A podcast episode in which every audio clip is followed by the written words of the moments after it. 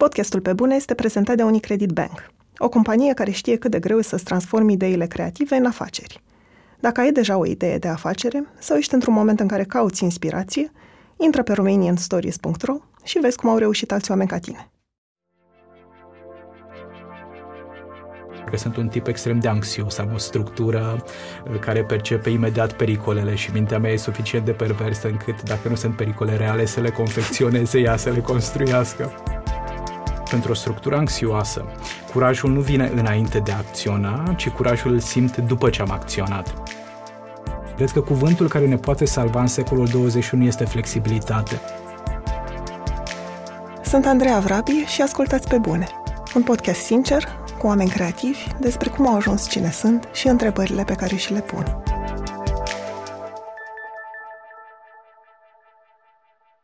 În acest episod, invitatul meu este Gaspar Gheorghe,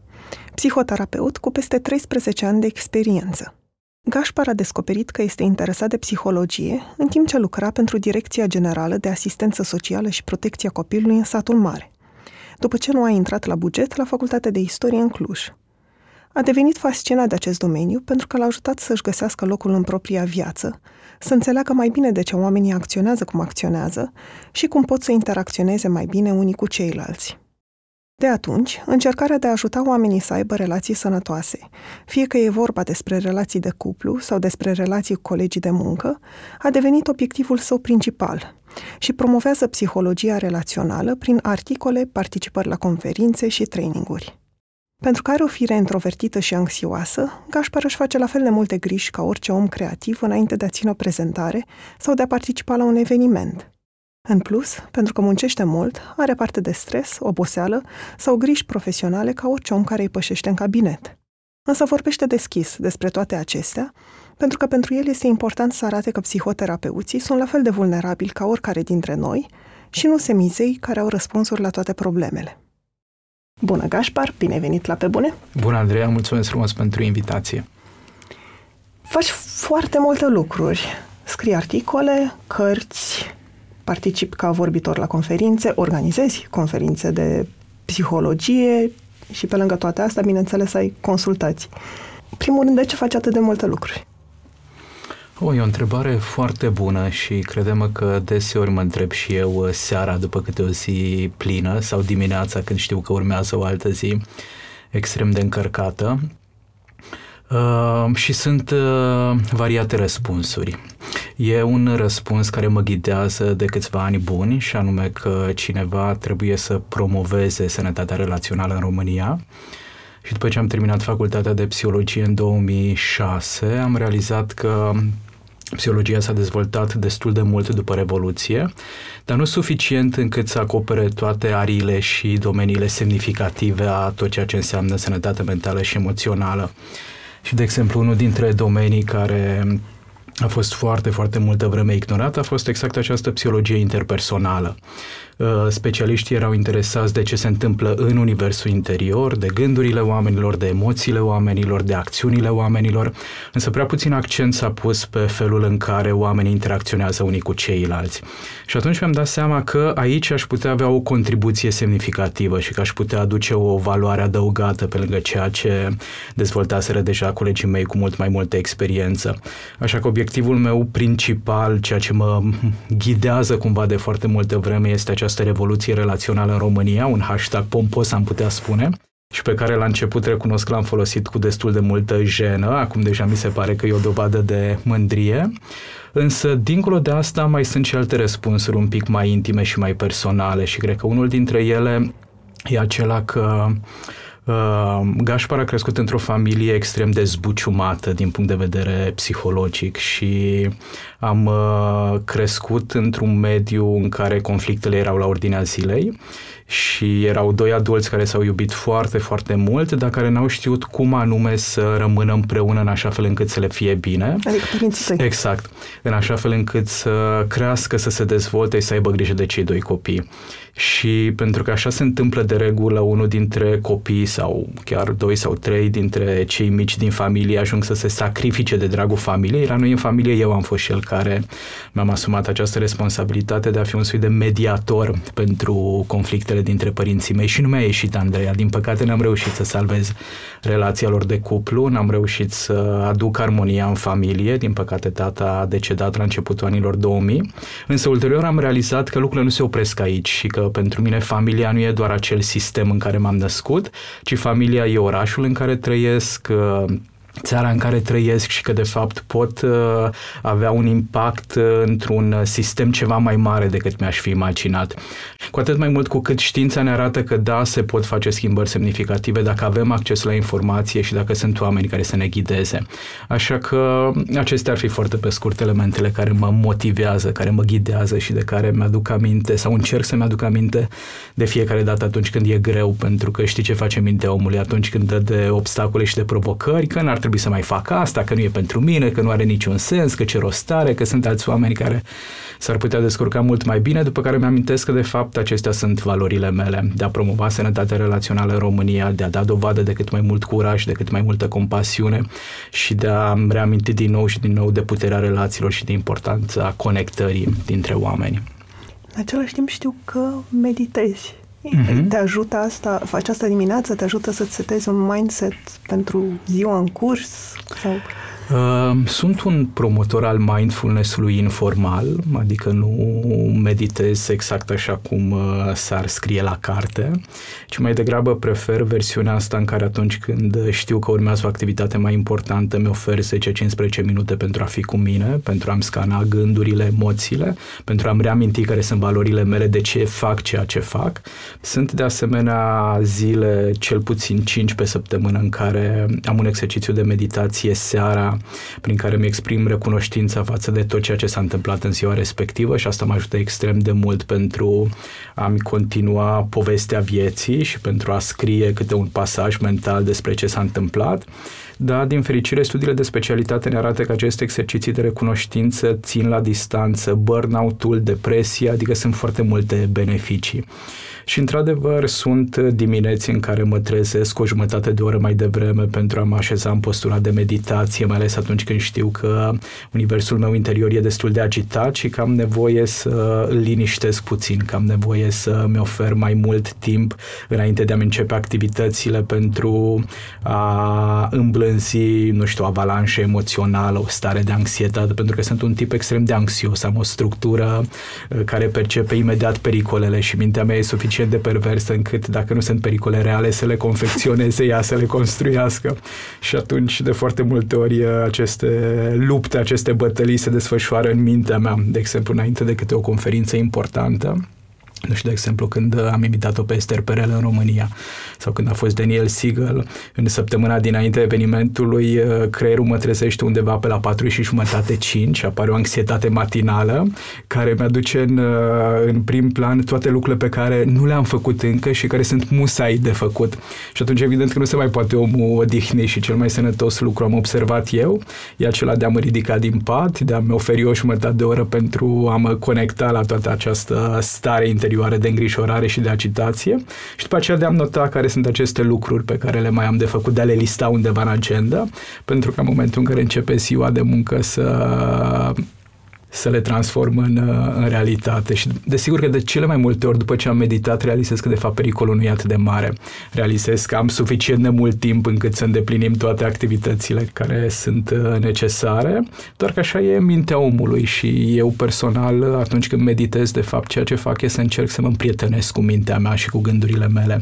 să realizez că mintea vrea de fiecare dată să mă ajute, doar că nu percepe de fiecare dată realitatea așa cum este ea, pentru că de fapt funcția superioară a minții umane aceea de a identifica problemele înainte să apară. Și înainte de câte o activitate importantă, mintea mea identifică foarte, foarte multe probleme. Cred că mulți trecem prin asta, cel puțin eu m-am regăsit în ce spuneai, pentru că la fel, înainte Acum, înainte de interviuri, nu mai sunt așa, dar înainte de un eveniment uh-huh. important, la fel, mă trezesc foarte devreme, mă apucă toate panicile, plus senzația fizică de gol în stomac Aha. pe care nu reușesc să o liniștesc. Așa, care ar fi o soluție să acceptăm că asta e starea pe care o avem în acel moment? Cred că da, aceasta este o idee foarte bună, Andreea, de a accepta că înainte de un eveniment important, corpul nostru produce mai multă energie și că dacă surplusul e mai mare decât necesarul, atunci apar niște reacții mai puțin confortabile și mai puțin plăcute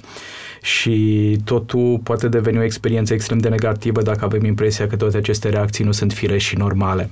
Dacă avem impresia că ceva nu e în regulă și că aceștia ar fi niște indicatori ai faptului că ceva extrem de nasol se va întâmpla. Uh, însă momentul în care ne cunoaștem suficient de bine și momentul în care ne-am permis să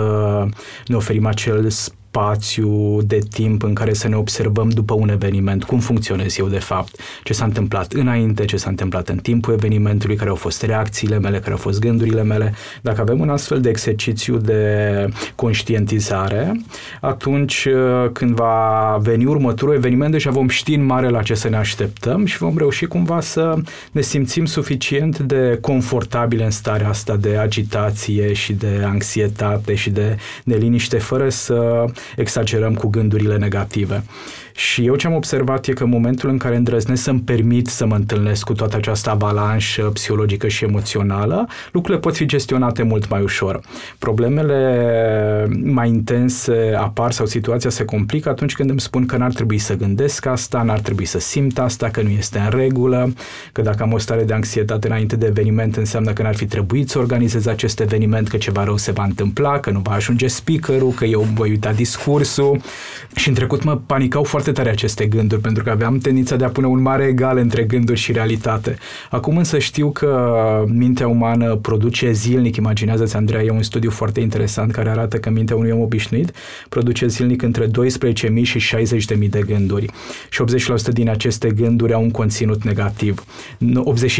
85% din fericire niciodată nu vor deveni realitate și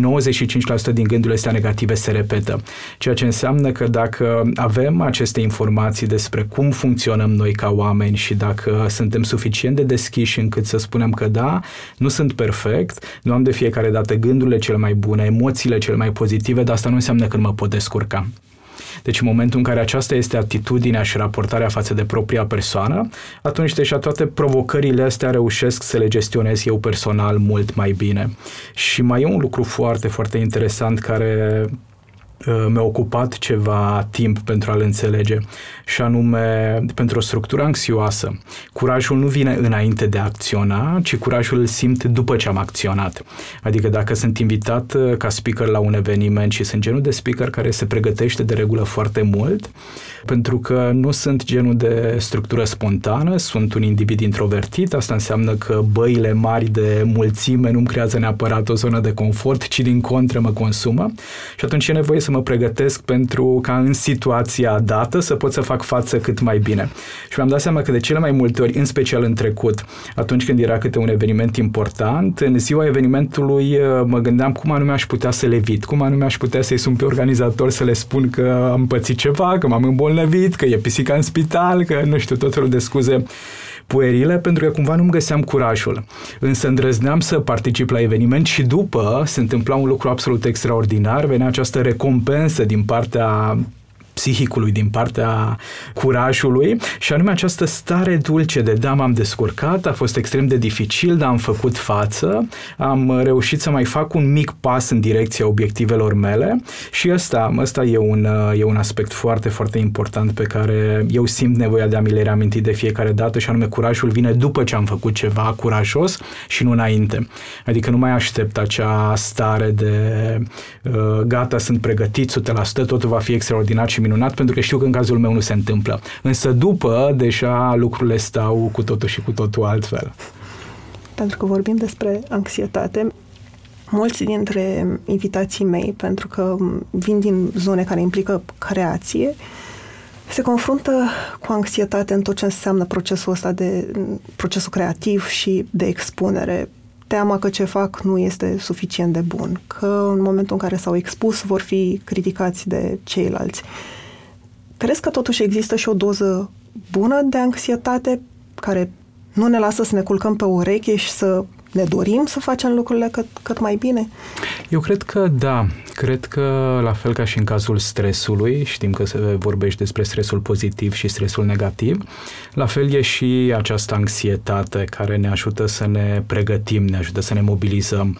De exemplu, înainte de câte o prezentare importantă, pe mine mă vizitează anxietatea cu aproximativ o lună înainte. Și am învățat să ca momentul în care vine anxietatea să nu mă las uh, furat de toate scenariile negative pe care mintea mea le construiește, ci mai degrabă să folosesc acea energie pe care o aduce anxietatea pentru a mă pregăti. Și atunci încep să-mi descarc uh, articolele de pe internet, mă uit la cărțile pe care ar merita să le citesc, ascult diferite interviuri, diferite prezentări pe subiectul respectiv, după care cu vreo două săptămâni înainte de eveniment încep să-mi structurez discursul, cu o săptămână înainte de eveniment deja am finalizat întregul discurs. Adică cred că această anxietate pe mine personal mă ajută foarte mult să fiu pregătit în ziua în care particip la un eveniment important. Doar că vezi tu, Andrei, e foarte important uh, care este raportarea noastră față de această anxietate, pentru că la început, atunci când apărea anxietatea, eu începeam să mă îngrijorez și mintea umană nu face diferența între îngrijorare și efectiv a te implica într-o strategie sănătoasă de a face față anxietății. Pentru minte, faptul că eu îi ofer timpul și atenția necesară pentru a se îngrijora, e ca și cum pe mine m-ar ajuta, m-ar pregăti să uh, fac față mai bine evenimentului respectiv. Însă am realizat că asta nu e chiar așa, că dacă mă îngrijorez, de fapt stolul ăsta de gânduri negative devine și mai mare, sunt din ce în ce mai multe posibile scenarii pe care nu le mai pot controla și că de fapt uh, nu am cum să fac față unei lumi atât de complicate. Însă în momentul în care iau această energie anxietății și spun, a, ce bine că ai venit, înseamnă că e timpul să încep să mă gândesc un pic mai mult, un pic mai serios la evenimentul care urmează și atunci deja reușesc să o folosesc în favoarea mea. Și asta nu înseamnă că nu o simt, asta nu înseamnă că ea scade complet, uh, asta nu înseamnă că nu mai am gânduri negative, însă uh, faptul că am început deja să mă pregătesc îmi dă și destul de multă speranță că lucrurile vor uh, funcționa suficient de bine. Și cred că în momentul în care eu personal atunci când am un eveniment și nu simt această stare pișcăcioasă de adrenalină în universul interior, mă întreb ce nu este în regulă pentru că eu pot să fiu un tip extrem de sec, extrem de lipsit de uh, vitalitate și de energie și în momentul în care nu sunt emoțiile prezente, discursul meu e mult mai fad, e mult mai lipsit de viață și de structură și de formă. Însă în momentul în care această energie anxietății este prezentă, pot să fiu mult mai viu și atunci mă pot conecta mult mai ușor la oameni, sunt mult mai deschis, sunt mult mai jovial, sunt mult mai ludic. Deci cred că răspunsul pe scurt e că da, anxietatea ne ajută atâta vreme cât știm să o gestionăm și atâta vreme cât nu o lăsăm să facă ce vrea ea. Adică să nu îi cedăm controlul, să îndrăznim de fiecare dată să recunoaștem starea pe care o avem și să vedem cum o putem folosi în așa fel încât să fie în favoarea noastră și în favoarea planurilor noastre. Podcastul Pe Bune e prezentat de Unicredit Bank – o companie care investește în proiecte care aduc schimbare. Acum 12 ani, Unicredit Bank a început să sprijine comunitatea creativă românească.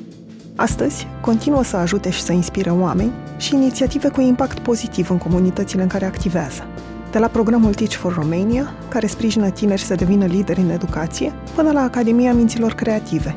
care oferă antreprenorilor toate informațiile de care au nevoie pentru a-și pune în aplicare ideile de afaceri. Unicredit Bank banca pentru lucrurile care contează. Cum ai devenit interesat de psihologie? Pentru că știu că la finalul liceului sau mm-hmm. în mhm. liceu, planul mm-hmm. tău era să devii istoric. Da, da, da, da, da. Te-ai documentat foarte bine. Am avut o perioadă în care visam să devin medic, după care uh, gândul uh, de a deveni actor uh, a fost de asemenea prezent în mintea mea. Însă după ce am realizat că e prea complicată chimia pentru mine și un actor de la Teatru de Nord din satul mare i-a spus mamei că nu are niciun rost să investească resurse financiare în pregătirile mele pentru actorie pentru că nu am nicio șansă, Uh, mi-am adus aminte că din totdeauna m-a investit cu multă încredere profesoara de istorie, de care recunosc acum că eram și destul de îndrăgostit în timpul uh, liceului. Și am zis, bun, medicina nu e pentru mine, actoria nu e pentru mine, ce ar fi dacă aș duce mai departe această pregătire în direcția istoriei, mai ales că îmi plăcea foarte tare să-i fac pe plac uh, domnișoarei profesoare de istorie pentru că nu era căsătorită. Și am, am dat admitere la Facultatea de Istorie din Cluj-Napoca, doar că am intrat la taxă, iar ai mei părinți mi-au spus foarte clar că nu există posibilitatea de a plăti facultatea și ca tu să, să locuiești în Cluj, eu fiind din satul mare. Și atunci am decis ca timp de un an de zile să rămân uh, acasă, să mă pregătesc la modul cel mai serios, însă nu se punea problema ca în această perioadă de 12 luni să nu muncesc. Adică rămâi acasă, înveți, dar în paralel pui serios uh, osul la treabă și contribui la starea de bine din punct de vedere financiar a familiei. Și astrele, pentru că ei sunt fer convins că divinitatea uh, și-a făcut treaba, au făcut în așa fel încât uh, să reușesc să mă angajez pentru o perioadă determinată, adică pentru o anumită perioadă de timp, la Direcția Generală de Asistență Socială și Protecția Copilului din satul mare,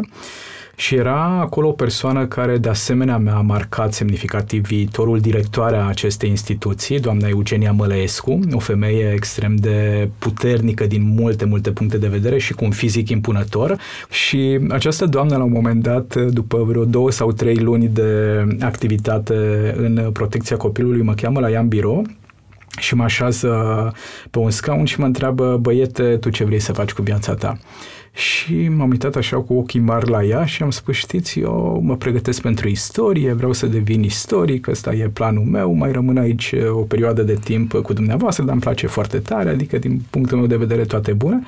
Și atunci s-a uitat uh, foarte serios la mine și mi-a zis, adică vrei să fii muritor de foame. Și știu că și acum cuvintele astea creează un eco foarte, foarte puternic în mintea mea și am zis că nu, nu, nu, nu asta, nu asta vreau să devin. Și atunci mi-a spus, păi ia, ce ar fi dacă te-ai îndrepta către asistență socială sau psihologie? Recunosc că nu aveam prea multe informații despre psihologie, făcusem un singur an în liceu, era cât pe ce să rămân coricent la un moment dat într-un trimestru sau semestru, nu mai știu exact cum era structura anului școlar pe atunci, pentru că manualul de istorie era extrem de sec, cu de foarte psihologie. mult de psihologie, da, ai dreptate. Manualul de psihologie era foarte sec, cu foarte multe idei care nu făceau cu adevărat sens în mintea mea. Cred că nici profesoara noastră de psihologie nu era foarte pasionată pentru că venea în clasă și ne dicta uh, lecția din carte și noi trebuia să o învățăm motamo. Însă, aici, în acest birou, erau uh, cel puțin doi colegi care erau psihologi și m-am, uh, m-am apropiat cumva de ei, am încercat să mă prind așa din mers ce fac, cu ce se ocupă, la ce ajută uh, munca lor, care sunt de fapt, uh, care este sensul de fapt, pentru că cred că din totdeauna mi-am dorit să găsesc un sens în ceea ce se întâmplă în viața mea. Și atunci am realizat că da, asistența socială e o meserie frumoasă, dacă parcă nu e ceea ce caut și am, uh, și am dat admitere la Facultatea de Psihologie de la Cluj-Napoca și așa am ajuns să intru în uh, culisele psihologiei și să descoper un uh, univers care în continuare mi se pare extrem, extrem de fascinant. Asta voiam să te întreb. De, de ce, de ce te-a atras? De ce ți se părea fascinant? De ce atunci ți se părea fascinant, de fapt? Atunci mi se părea fascinant pentru că aveam impresia că am acces la o parte din realitate care nu este stăpânită de către toți oamenii. Că am acces la niște lucruri care mă pot uh, ajuta să îmi găsesc mai bine locul în această lume. Ulterior am realizat că, de fapt, primul mare ajutor e acela că mi-am găsit mai ușor locul în propria viață, nu neapărat în lume și că sunt o serie de explicații care ne pot ajuta să înțelegem un pic mai bine de ce oamenii într-o anumită situație particulară se poartă așa cum se poartă. La noi în familie nu a existat această deschidere față de universul interior, față de, nu știu, elementele care ne motivează să facem un anumit lucru. Erau mai degrabă niște reguli, asta trebuie să faci, asta ai voie să faci, asta n-ai voie să faci, însă nu au avut uh, adulții responsabili de mine timpul necesar sau pregătirea necesară pentru a mă ajuta să înțeleg un pic mai bine de ce facem ceea ce facem. Și atunci, descoperind psihologia, am realizat că, de fapt, lucrurile au sens și că în spatele fiecarei acțiuni există niște elemente pe care, dacă eu le descoper, atunci pot înțelege un pic mai bine de ce am făcut eu un anumit lucru, de ce faci tu un anumit lucru, de ce funcționează uh, societatea într-un anumit fel. Și partea cea mai interesantă e că oricât de mult ai săpa, oricât de mult ai citi, oricât de mult ai cunoaște, realizezi că, de fapt, uh, universul ăsta ale relațiilor interpersonale, al aspectelor intrapsice, e mult mai complex și mult mai bogat decât ai fi realizat vreodată. Adică acum uh, cred că după 13 ani de când practic meseria de psiholog și de terapeut, am mult mai multe întrebări decât le aveam la începutul uh, drumului, uh, însă sunt genul de întrebări care mă motivează să caut în continuare, sunt genul de întrebări care îmi transmit că da, locul meu este în continuare aici și că merg pe drumul meu. Din fericire nu mă sperie. La începutul drumului mă speriau aceste întrebări întrebări pentru că mi se părea că știu foarte puține. Acum, în continuare, mi se pare că știu foarte puține, dar știu și că am capacitatea de a învăța mult mai mult decât uh, s-a întâmplat până acum. Știu că ai început să profesezi în satul mare. Mm-hmm. Cum îți imaginai că va arăta viitorul tău ca psiholog acolo? Ce opțiune aveai? Ce întrebare bună și mă bucur atât de mult că ai adresat-o pentru că n-am mai vorbit de mult despre, despre asta. Uh, mi-am imaginat că e suficient să am un cabinet de psihologie și de psihoterapie. În paralel eram uh, și angajat la primăria din satul mare, la un serviciu de protecție socială, cumva nu renunțasem în totalitate la uh, această legătură care s-a creat între mine și asistența socială imediat după ce am terminat liceul. Și cred că din 2006 și până în 2009 lucrurile au mers foarte, foarte bine reușisem să mă promovez suficient de mult ca psiholog și terapeut, reușisem deja să organizez câteva cursuri uh, pentru psihologii și psihoterapeuții din satul mare, uh, doar că parcă nu era suficient. Mi-am dat seama că în trei ani de zile am atins cam nivelul maxim pe care îl poate atinge un uh, tânăr psiholog într-un oraș de provincie, așa cum e satul mare. Și după vreo 2 ani și jumătate am început să simt că nu mai îmi găsesc locul, am început să simt că nu mai am suficient aer, că parcă lucrurile nu se mai îndreaptă în direcția în care mi-aș dori să se îndrepte și că ceva nu e în regulă cu mine. Și cred că un alt moment important în care divinitatea m-a ajutat a fost fix acela în care mi-a lansat uh, posibilitatea o posibilitate care sigur a fost mediată, mediată de către două colegi din București care m-au întrebat dacă nu aș fi interesat să vin uh, în capitală și să colaborăm uh, pe niște proiecte importante pentru ele. Și primul gând pe care l-am avut Andreea în momentul respectiv a fost mamă, ce idee bună, e exact ceea ce am nevoie ca să mi extind uh, domeniul de activitate. Și al doilea gând a fost nu, nu o să mă descurc, București e prea departe, eu sunt un psiholog la început de drum, faptul că am făcut o serie de lucruri și că viața mea arată bine în satul mare nu înseamnă că eu mă pot descurca foarte bine și oriunde în altă parte, cum să dau cu piciorul la un job foarte bine plătit, cum să renunț eu la cabinetul meu din satul mare. Adică am început să-mi limitez uh, inconștient toate perspectivele asupra unui viitor în care eu să pot să respir, în care să pot să mă manifest. Și mi-aduc aminte că primul răspuns pe care l-am dat uh, colegilor mele a fost că le mulțumesc tare frumos, apreciez că s-au gândit la mine, însă nu pentru că sunt multe alte proiecte importante pentru mine în satul mare. Și după ce am dat uh, acest răspuns m-am liniștit timp de o zi, după care m-a cuprins o stare de mahmurală emoțională, cum cred că n-am mai trăit niciodată de atunci, o combinație de rușine, de vinovăție, de dezamăgire, de deznădejde, de furie, de frustrare. Cum anume am dat cu piciorul la șansa vieții mele? Uh, de ce nu am îndrăznit să fac câțiva pași în direcția invitațiilor lansate, să văd cum ar arăta viața mea dacă totuși aș gusta puțin din uh, tot ceea ce înseamnă acest, această mare junglă a României numită București? Și am zis ok, asta e, mi-asum, va trebui să învăț să trăiesc cu asta. Oamenii iau de foarte multe ori decizii care nu sunt tocmai în favoarea visurilor lor. Asta au făcut și părinții mei, e firesc că asta voi face și eu, ăsta e drumul pe care tata l-a pregătit pentru mine, adică cumva am început să mă împac cu ideea, doar că uh, universul atunci când are un plan cu noi nu se dă foarte ușor bătut și ne dă puțin timp pentru a ne aduna, pentru a ne pune bucățelele din suflet uh, sau bucățelele sufletului cap la cap și a venit din nou invitația din partea colegilor mele. M-au întrebat dacă sigur nu m-am răzgândit și atunci le-am zis că Oh, ba da, ba da, ba da, ba da, ba da, exact, m-am răzgândit și că aș vrea să, să vin să văd uh, cum uh, m-aș, uh, m-aș putea descurca în capitală. Și sigur că m-am, uh, am venit inițial uh, păstrându-mi o bază de siguranță în satul mare, adică cabinetul meu a rămas activ, uh, funcția de la primărie a fost suspendată, funcționarii publici aveau posibilitatea de a-și au în continuare posibilitatea de a-și suspenda funcția fără să-și piardă locul de muncă. Și cred că le-am suspendat pentru aproximativ șase luni, după care am realizat că de fapt viața mea e aici, că de fapt Bucureștiul sau toate proiectele din București sunt foarte potrivite pentru visurile eforturile mele pentru a promova cât mai mult această sănătate relațională despre care îți spuneam la început. Cum, cum a apărut nevoia sau dorința de a scoate psihologia într-un fel în afara cabinetului, de a scrie despre asta? Știu că scriei și când erai în, uh-huh. în satul mare. Cumva acesta a fost un aspect care nu a pornit neapărat dinspre mine. Eu cred că în București sunt foarte mulți oameni dornici să construiască proiecte frumoase pentru țara asta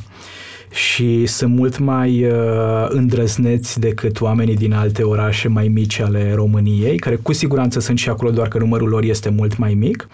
Și atunci când uh, doi astfel de oameni se întâlnesc, uh, e aproape imposibil să nu iasă ceva frumos. Și am avut șansa de a întâlni câțiva jurnaliști care participau la diferite evenimente la care eram și eu prezent și de a-i cunoaște și de a face un schimb de cărți de vizite, de a face un schimb de adrese de e-mail. Și în momentul în care vorbești cu jurnaliști într-un mod definit de inteligență relațională, adică există acel bun simț, există acel respect, respect, există acea atenție și curiozitate care sunt prezente, acei jurnaliști nu te uită. Și își aduc aminte că dacă au nevoie de niște răspunsuri în legătură cu ceva ce ține de psihologie, da, există un tip cu un nume ciudat, Gaspar Ior nu e tocmai un nume ușor de reținut sau uh, des întâlnit în București, însă și-au adus aminte de numele meu și imediat m-au contactat. Și eu, pentru că, așa cum îți spuneam, am fost crescut în acest spirit al bunului simț, m-am străduit foarte tare să le răspund, să le spun, ok, am o zi foarte încărcată, dar nu mă culp până în momentul în care nu răspund la aceste întrebări. Sau nu pot răspunde în această seară, dar promit să răspund mâine dimineață. Și văzând că există această deschidere din partea lor, fiind și această dorință a mea de a promova sănătatea relațională, s-au construit astfel de contexte în care au venit tot felul de invitații din partea unor platforme foarte serioase de a deveni contributor, de a scrie pe diferite subiecte și la început uh, mi-a fost foarte teamă pentru că eram fer convins că tot ceea ce spun eu deja au spus și alții și cu siguranță așa e, adică în secolul 21 să fii original în domeniul psihologiei și al psihoterapiei e greu. Însă am învățat un lucru foarte important de la supervizorii mei din Statele Unite și anume nu e nevoie să fii original, însă permiteți să fii autentic.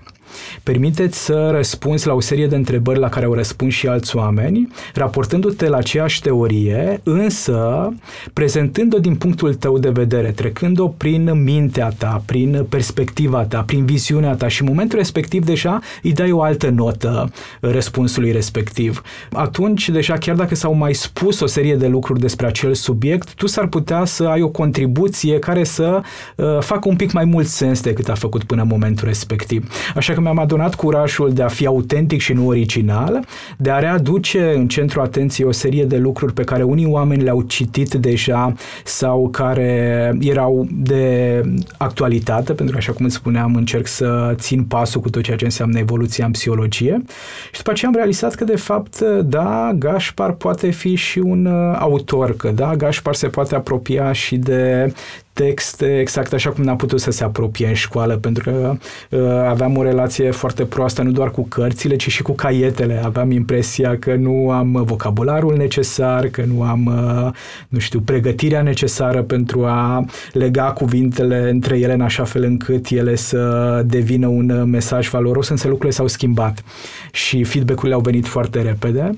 pentru că cititorii interviurilor sau cititorii articolelor au început să mă caute, fie pentru a începe câte o ședință de terapie, fie pentru a înțelege un pic mai bine anumite aspecte, fie doar pentru a-mi spune că apreciază atât de mult tot ceea ce transmit. Pentru că un alt lucru pe care cred că l-am făcut diferit față de colegii mei e că mi-am permis să vorbesc despre părțile mai puțin frumoase ale mele. Că am îndrăznit să aduc în uh, tot ceea ce înseamnă psihologie și psihoterapie și părți care țin de persoana psihologului și a psihoterapeutului. Foarte multă vreme exista această cutumă a faptului că terapeutul trebuie să fie perfect, a faptului că terapeutul nu are vulnerabilități, că nu are slăbiciuni, că nu are dificultăți, el înțelege totul foarte bine, are răspunsurile cel mai potrivite de fiecare dată, ceea ce a făcut ca terapeutul să pară un soi de mic Dumnezeu, însă în aceeași măsură a crescut și nivelul de anxietate și de teamă al oamenilor atunci când se raportau față de un terapeut, pentru că cine s-ar duce în fața unui astfel de om perfect să-și dezvăluie gândurile cele mai ascunse, să-și deschidă sufletul și să scoată la suprafață toate mizeriile, toate deșeurile psihologice care s-au adunat pe parcursul vieții. Însă în momentul în care oamenii au posibilitatea de a vedea că de fapt terapeutul sau psihologul e un om ca oricare altul, care are frici asemănătoare, îngrijorări asemănătoare, depresie asemănătoare, provocări asemănătoare, în momentul respectiv deja parcă ți-e un pic mai ușor să te duci, să bați la ușa cabinetului, să dai un telefon, să spui aș avea nevoie să ne întâlnim, să povestim puțin despre lucruri lumești, despre lucruri pe care le-am auzit că le trăiești și tu și sunt curios să văd cum se întâmplă în cazul tău, sunt curios să văd cum le faci față, pentru că mi se pare că asta aud foarte des ca feedback. Mi se pare că vorbești despre lucruri pe care le trăim și noi, însă tu le gestionezi altfel și vrem să știm cum anume le gestionezi pentru că asta ne interesează. În același timp am observat că stilul în care scrii este mult mai pe înțelesul oamenilor sau, nu știu, nu trebuie să ai studii de specialitate ca să înțelegi articolele pe care le scrii sau cărțile. A fost asta ceva intenționat? Ce uh, intenționat? Nu a fost ceva intenționat, ci a fost un aspect la care a trebuit să muncesc foarte mult. Însă aici iar colegii din uh, mass media și din presă m-au ajutat, pentru că de fiecare dată când le trimiteam câte un material îmi spuneau, da, Gașpar, cred că e foarte inteligent ceea ce ai scris tu aici, însă noi vrem să ne asigurăm că toată lumea va înțelege. Și aici e o altă mare provocare pentru psihologi și de ce? Pentru că înainte de a intra în facultatea de psihologie avem un limbaj, care e limbajul omului obișnuit, după care intrăm în facultatea de psihologie și suntem cumva forțați să ne însușim un jargon de specialitate, folosind o serie de concepte și de cuvinte codate pe care nimeni altcineva nu le înțelege decât un psiholog în momentul în care poartă un dialog cu un alt psiholog. Se încheie facultatea, te întorci din nou în uh, lumea asta mare și minunată și realizezi că de fapt oamenii nu înțeleg o boabă din ceea ce vrei tu să le transmiți pentru că fie au uh, alte cuvinte pe care le folosesc pentru a descrie o anumită trăire sau un anumit fenomen, fie jargonul ăsta de specialitate este atât de alambicat încât e nevoie să conceptualizăm, să operaționalizăm, să explicăm, să definim toate cuvintele. Și că cred că a fost nevoie de o perioadă de 3, 4, 5 ani după ce am terminat psihologia să realizez că de fapt ok, oamenii vor spune despre mine că sunt inteligent, că știu foarte multe lucruri, dar nu vor ajunge aceste lucruri la ei sau nu vor reuși să relaționeze cu tot ceea ce spun pentru că nu au sens pentru ei cuvintele respective. Așa că prin exercițiu am reușit să dau la o parte toate aceste cuvinte pompoase și să mă străduiesc să găsesc uh, cuvinte cu mai mult sens pentru mintea omului obișnuit, să mă străduiesc să folosesc un limbaj în care sufletul omului să se recunoască, un limbaj care să fie tentant și interesant pentru minte, însă în aceeași măsură să fie și liniștitor pentru suflet. E un proces, e un proces care nu e ușor, pentru că tot acest limbaj de specialitate, Andreea, vine cu un soi de siguranță. Te simți stăpân pe tine pentru că folosești un anumit uh, jargon de specialitate și la începutul drumului, atunci când a trebuit să dau la o parte acest jargon, m-am simțit foarte descoperit. Pentru că se dusese toată acea încredere care venea din partea științei. Aveam impresia că știința poate fi prezentată doar într-un anumit fel. Abia ulterior, uh, ascultând de exemplu foarte des pe Brené Brown, am realizat că de fapt același lucru îl face și ea, că că același lucru îl fac mulți alți uh, vorbitori sau oameni de știință de la nivel internațional, însă din păcate exemplele din acest punct de vedere în România în continuare sunt foarte puține. Pentru că dacă ne uităm la foarte multe contexte universitare, acolo uh, profesorii care vin în fața studenților sunt niște exemple foarte, foarte bune apropo de cum să vorbim între noi specialiștii, însă nu reușesc să le ofere studenților și un model sănătos de cum să vorbim cu oamenii pe care noi ne propunem, pe care noi avem intenția să-i, să-i ajutăm. Așa că eu am avut mare nevoie să-mi găsesc astfel de modele în exterior, să-mi dau seama că da, știința m-a făcut să mă simt puternic, însă în momentul în care reușesc să reinterpretez știința în așa fel încât să aibă sens pentru oameni, știința mă ajută să mă simt valoros. Și aici o mare diferență între a mă simți puternic și a mă simți valoros. În același timp mă întreb dacă e și o reticență în breaslă într-un fel, pentru că termenii științifici sau dacă lucrurile sunt scrise într-un fel, te fac să pari un om serios, ești un mhm. psiholog mm-hmm. serios, pe când dacă scrii, nu știu, pentru omul de rând, atunci nu mai ești un psiholog la fel de valoros sau de serios. Da, are foarte, foarte mult sens ceea ce spui și cred că aceasta a fost o realitate care foarte mulți ani s-a promovat în România și care cred că era mai degrabă sensul sau intenția a fost aceea de a prezenta cât de diferiți sunt oamenii între ei, adică suntem noi aici intelectualii, care știm o serie de lucruri, care suntem o castă aparte și sunteți voi, marea majoritate, care nu aveți cum să înțelegeți aceste discuții elevate pe care noi le avem. Și cred că lucrurile au funcționat așa pentru că vorbim despre o perioadă în care inteligența cognitivă era cea care deținea puterea și controlul. Doar că după această perioadă a inteligenței cognitive a venit uh, epoca inteligenței emoționale și acum vorbim foarte mult despre inteligența relațională. Și cred că odată cu această trecere de la inteligența cognitivă, oamenii au realizat că e nevoie să ne apropiem, că e nevoie să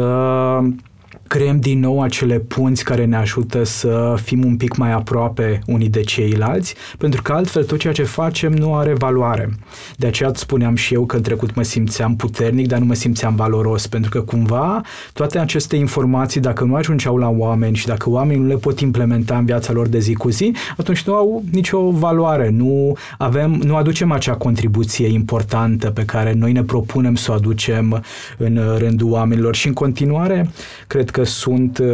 oameni care, de exemplu, resping o carte de Paulo Coelho, care are un limbaj foarte simplu, foarte accesibil, care nu se pierde în concepte de specialitate, care e adevărat că nu e neapărat psiholog, însă vorbește despre o serie de fenomene din domeniul psihologiei și al psihoterapiei și îl favorizăm foarte mult pe Jung, care știm că a avut o contribuție uriașă la tot ceea ce înseamnă psihologie. Însă Jung a vorbit într-un limbaj pe care tinerii din zilele noastre nu l-ar înțelege absolut deloc și cred că nici nu au nevoie să-l înțeleagă, pentru că în secolul 21 lucrurile funcționează ușor diferit. Adică să ieșim din background-ul nostru, care reprezintă zona noastră de confort, care s-ar putea să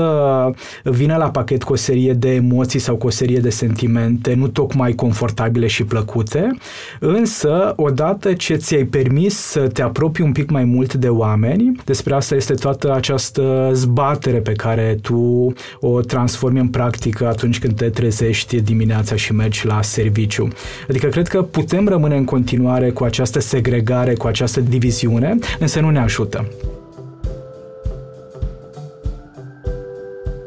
Am vorbit cu mulți oameni la pe bune, de la artiști și antreprenori până la scriitori și fotografi.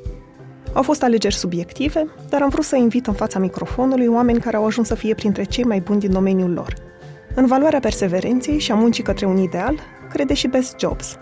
Prin tooluri și informații online, Best Jobs își ajută utilizatorii să exploreze o multitudine de oportunități și să descopere jobul care le permite să-și valorifice la maximum skillurile și pasiunile. Pentru că, atunci când te gândești la ce vrei să faci, nu este niciodată vorba despre o simplă alegere, ci de a descoperi unde e locul tău.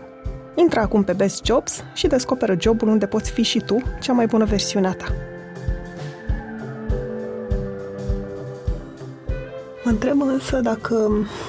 oamenii nu fac într-un fel cu cărțile sau articolele de psihologie cum fac în cazul medicinei cu Dr. Google. Uh-huh. Cauți pe Google nu știu, tratamentul și nu mai ajungi la medic. Te, te preocupă uneori că poate oamenii vor căuta un quick fix în cărțile tale, un, o soluție rapidă, când de fapt procesul terapeutic îl faci cu un terapeut și e mm-hmm. pe mhm. o durată mai lungă de timp.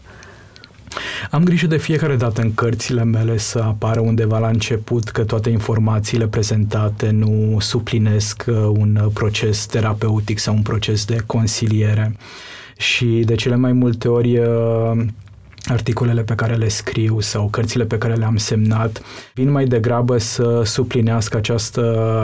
uh, părticică din uh, psihologie numită biblioterapie. Oamenii, chiar dacă merg la terapie și dezvoltă o relație terapeutică cu un specialist în sănătate mentală, au nevoie să primească informație și altfel decât în acele 50 sau 60 de minute pe care le petrec în cabinetul terapeutului. Așa cum știu că sunt foarte mulți oameni care nu ar îndrăzni să ceară ajutorul unui terapeut terapeut din vari motive, însă care citind un articol sau deschizând o carte reușesc să vadă un pic uh, experiența pe care o trăiesc, uh, dificultatea cu care se confruntă dintr-o altă perspectivă. Și cred că da, de asemenea, ai foarte mare dreptate atunci când spui că există riscuri și că oamenii pot să înceapă să se informeze folosind doar uh, informațiile din online despre care știm că nu de fiecare dată au o bază științifică sau că nu de fiecare dată sunt cu adevărat uh, relevante. Însă cred că acesta este un cost pe care îl plătim pentru evoluție și cred că orice revoluție prin care uh, noi trecem vine cu astfel de costuri. Revoluția digitală a venit cu o, o serie de Uh, lucruri pe care nici măcar nu le-am fi imaginat, adică să putem noi să vorbim în timp real cu oameni care sunt la mii și mii de kilometri distanță sau să pot să am eu gașpar acces la uh, scrierile colegilor mei foarte bine pregătiți din state în timp real, mi se pare în continuare fascinant. Sigur că asta înseamnă și că în uh, tot acest univers vast numit internet vor apărea și o serie de informații care nu sunt uh, tocmai în congruență cu realitatea sau în congruență cu știința. Doar că aici eu mă bazez de fiecare dată pe înțelepciunea oamenilor și pe faptul că da, vreau să găsesc o strategie rapidă pentru o problemă și probabil că voi găsi uh, patru pași pe care să-i aplic uh, de la Dr. Google sau voi merge în cabinetul unui psiholog sau unui coach care îmi va spune același lucru, pentru că nu vreau să aplaud în totalitate profesia noastră, să spun că toți terapeuții sunt foarte bine pregătiți și fac această meserie uh, cu un nivel de calitate foarte crescut, pentru că lucrurile nu funcționează așa. Însă mă bazez foarte mult pe înțelepciunea omului ca, ca după ce a avut o astfel de experiență să realizeze că da, m-a ajutat sau nu m-a ajutat și probabil că toate aceste remedii rapide sunt mai mult decât uh, căutate la ora actuală, pentru că totul vrem să fie la un click distanță, doar că realizăm de asemenea, după o perioadă mai scurtă sau mai lungă de timp, că, sigur, lumea a evoluat foarte mult, dar noi, din punct de vedere biologic, din punct de vedere mental, sufletesc, nu am evoluat atât de mult. Și că noi, în continuare, avem nevoie de astfel de discuții față în față, chiar dacă le-am putea purta și pe un Skype, că noi, în continuare, ne simțim mult mai vii în momentul în care uh, reușim să-i privim pe oameni în ochi decât atunci când există acea interfață reprezentată de monitorul calculatorului sau a telefonului. Adică uh, dacă suntem uh, prezenți în viața noastră într-o manieră conștientă, atunci realizăm că de fapt lucrurile s-ar putea să aibă nevoie de mai mult timp pentru a se schimba și că da, dincolo de faptul că am uh, implementat cei patru pași, am nevoie să înțeleg ce mi se întâmplă. Și pentru a înțelege cu adevărat ceea ce mi se întâmplă, am nevoie de o altă persoană care să fie martorul poveștii mele. Ai spus mai devreme, sau mă rog, știu că ești specializat sau interesat în special de psihologia relațională, dar sunt curioasă dacă ai observat în ultima perioadă că din ce în ce mai mulți oameni se confruntă cu probleme legate de muncă, mm-hmm. cum ar fi presiunea de a da un sens vieții prin ceea ce faci, de a face lucrurile perfect, burnout, stresul pe care îl menționai da. și tu mai devreme. E ceva în felul în care trăim acum care conduce mai degrabă la problemele astea? Și te întreb asta pentru că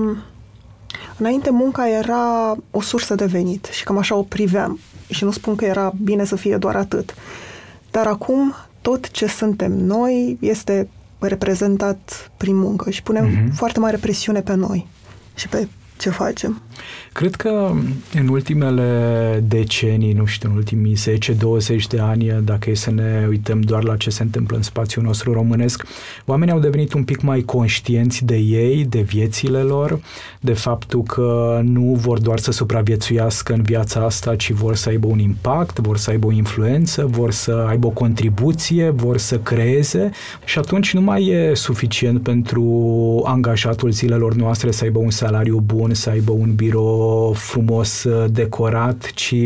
vrea să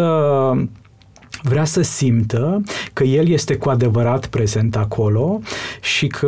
atunci când se culcă seara și realizează că a avut o zi complicată, știe că tot acel efort pe care l-a depus nu este în zadar.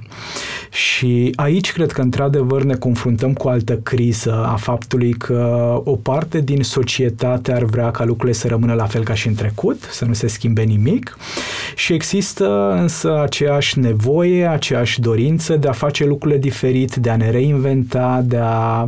uh, găsi un context profesional în care să uh, avem colegi cu care să putem să purtăm un dialog profund pentru că s-ar putea să petrecem mult mai multe ore la serviciu decât acasă sau să fim nevoiți să dialogăm mult mai mult cu colegii și colaboratorii noștri decât cu prietenii sau cu rudele de sânge. Și nu ne mai mulțumim cu discuții superficiale, nu ne mai mulțumim cu contexte profesionale în care să învățăm doar despre meseria noastră, noastre, ci vrem tot mai multe cursuri care să ne ajute să ne înțelegem pe noi, care să ne ajute să ducem informațiile respective și în alte domenii ale vieții decât, decât la job. Și aici, da, apare această criză, această nemulțumire, această frustrare, această anxietate între cum ne-am dorit să fie viața și cum este viața de fapt, între forțele care ar vrea ca totul să rămână neschimbat și forțele care spun că e nevoie de schimbare, e nevoie de uh, a ne uita la viață dintr-o altă perspectivă perspectivă, a trăi diferit față de cum au trăit bunicii, părinții și așa mai departe generațiile anterioare. Pentru că există nevoile astea noi de la mhm. muncă, uh-huh. pe care le avem din ce în ce mai mulți, parcă este mai greu și să găsim un echilibru între muncă și cine suntem noi în rest. Uh-huh. Uităm de odihnă, de vacanțe, neglijăm relații. Eu la asta mă referam mai Aha. mult, că parcă devine din ce în ce mai greu să ne echilibrăm psihic într-un fel. Da, pentru că nu avem modele, Andreea, pentru că părinții noștri, strămoșii noștri nu s-au confruntat cu aceste dificultăți cu care noi ne confruntăm în momentul prezent și atunci când vine vorba de o revoluție, automat uh, vine o criză, automat uh, vine o serie de probleme pe care va trebui să le gestionezi în așa fel încât uh, să nu te poți baza pe ce s-a întâmplat în trecut, pentru că oamenii din trecut nu s-au confruntat cu astfel de dificultăți. Și cred că un cuvânt periculos pentru secolul 21 este echilibru pentru că tind a crede că mintea omului pune un egal între echilibru și perfecțiune. Pe când viața noastră se schimbă atât de repede, este atât de variată, este atât de diversă, încât uh, probabil că dacă vrem să folosim neapărat acest cuvânt de echilibru, atunci va trebui să-l punem în aceeași propoziție cu un echilibru instabil. Da, am muncit uh, șase luni, cum s-a întâmplat în cazul meu, șase-șapte luni foarte mult în timpul anului și am acum în luna august o vacanță. O vacanță care știi cum începe, Andreea, cu o stare de epuizare uriașă, în care nu mă pot ridica din pat două zile, în care nu sunt deloc în echilibru cu mine, în care timp de o săptămână încă mă gândesc la lucrurile pe care nu le-am făcut în cele șapte luni în care trebuia să le fac, în care oamenii dragi mie încă nu beneficiază cu adevărat de prezența lui Gașpar așa cum ei ar avea nevoie, însă Gașpar a realizat că da, după o perioadă foarte lungă de muncă, pentru a intra în modul de vacanță sau în starea de vacanță e nevoie de o perioadă de timp. Așa cum știu foarte clar că la început începutul lunii septembrie, atunci când mă întorc la job, am nevoie de o perioadă de timp pentru a-mi reactiva motoarele, pentru a-mi uh, Uh, gestiona din nou mai ușor fricile, pentru că în continuare luna septembrie este o lună extrem de încărcată, cred că dincolo de experiențele de școală sau legate de contextele educaționale, vine și această idee că da, cum am avut o perioadă lungă de pauză de o lună de zile, cum o să mă descurc de aici încolo, pentru că am lenevit foarte multe vreme, pentru că nu mai sunt atât de antrenat. Deci cred că fiecare dintre noi avem nevoie să ne uităm la cum arată viața noastră, să normalizăm cât mai multe aspecte ale vieții noastre și să încercăm să vedem că de fapt noi facem tot posibilul pentru ca viața noastră să fie ok, doar că pe aici, pe acolo mai putem face niște ajustări. Pe aici, pe acolo putem uh, să folosim niște strategii sănătoase pentru noi și da, probabil că nu reușesc să petrec în fiecare zi timp de calitate cu oamenii dragi sufletului meu pentru că mă întorc uh, stresat de la serviciu. Însă dacă reușesc să-mi programez în agenda ca sâmbătă dimineață, duminică după amiază, vineri seara, miercuri seara, să îmi dedic două ore doar uh, relației de cuplu, în care nu vorbim despre job, în care vorbim doar despre ce se întâmplă cu tine, ce se întâmplă cu mine, cum e energia sexuală dintre noi, uh, care sunt emoțiile noastre, care e pulsul relației noastre. Adică dacă avem un dram de autodisciplină, cred că îl putem folosi într-o manieră inteligentă și probabil că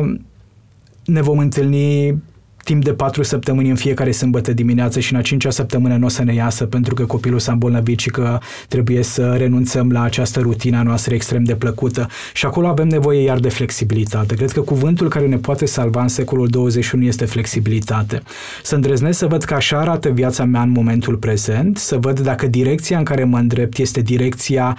care mă duce acolo unde vreau să ajung, dacă m-am abătut de la drum să mă iert foarte repede pentru asta, fără să mă penalizez foarte tare, să văd cum mă pot uh, reseta pentru a reveni din nou pe drumul meu și în momentul în care lucrurile nu ies exact așa cum mi-aș dori, să realizez că de fapt ființa umană este imperfectă și nu ai cum să faci de fiecare dată lucrurile ca la carte. S-ar putea ca ascultătorii care au fost alături de noi în cadrul acestui podcast să găsească foarte multe idei din discuțiile noastre pe care să le poată folosi, însă nimeni nu, nu le va putea folosi de fiecare dată. Pentru că fiecare dintre noi are o proprie poveste de viață viață cu un uh, bagaj de aspecte unice și specifice și nu ai cum să forțezi uh, povestea ta, povestea mea în povestea de viață altcuiva. Însă putem împrumuta niște idei, putem uh, să luăm niște păreri, niște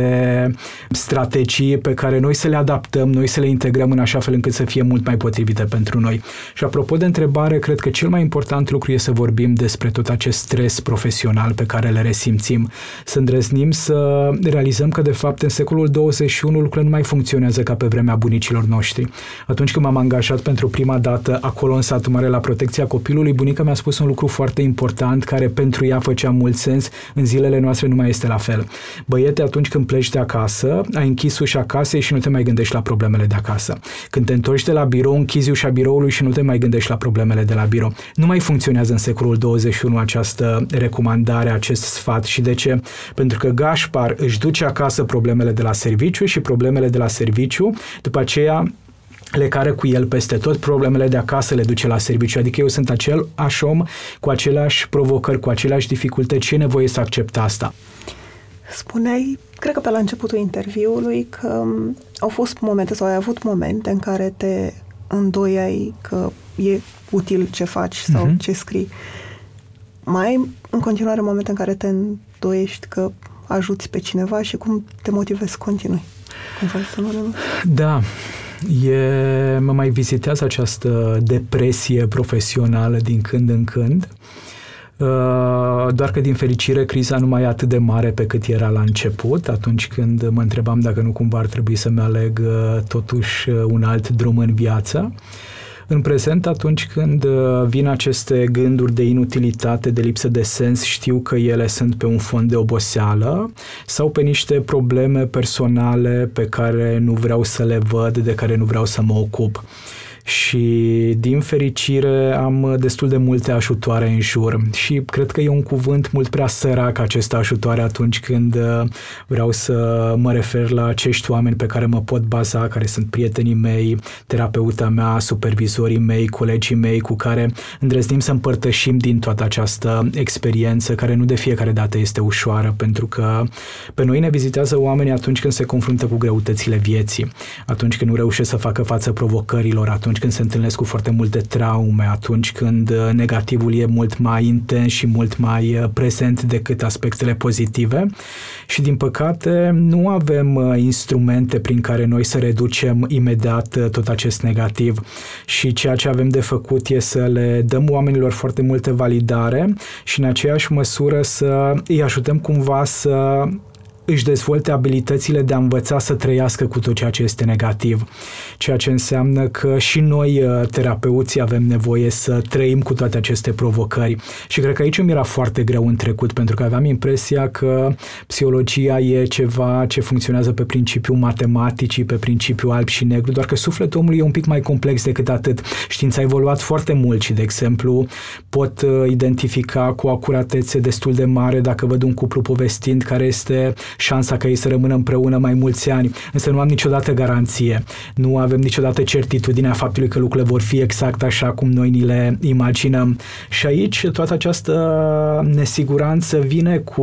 o doză de îndoială. Și cred că e bine Andreea, că am această depresie profesională din când în când, pentru că asta mă ajută să rămân cu picioarele pe pământ. Și am văzut destul de mulți psihologi și în România și în, străini, în străinătate care s-au transformat în niște guru, care au impresia că dețin adevărul absolut, care se consideră superiori și noi cu colegii mei vorbim foarte des, despre asta și sfatul pe care ni-l dăm e următorul. În momentul în care simți că mă îndepărtez de realitate, te rog frumos, trage-mă de mânecă și spunem că locul meu este aici, în rândul oamenilor pe pământ, nu vreau să mă transform într-un semizeu sau într-o divinitate. Și că cred că anxietatea, așa cum spuneam, mă ajută să mă, să mă mobilizez, iar uh, această stare de îndoială mă ajută să realizez că, de fapt, uh, lucrurile sunt așa cum sunt și că sunt un om la fel de obișnuit ca toți ceilalți, nu sunt un expert în, în cum se trăiește viața, ci mai degrabă un om curios de tot ceea ce ține de aspectele sufletești și de aspectele interpersonale.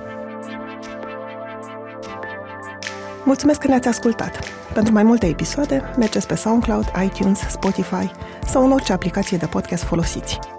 Pe bune este un podcast produs de Dor, editor de sonet e Horia Baldea, tema muzicală e compusă de Alex Turcu, asistent de producție e Alina Șincu. Nu uitați, dacă v-a plăcut episodul, dați-l mai departe, ca pe bune să ajungă în căștile cât mai multor oameni.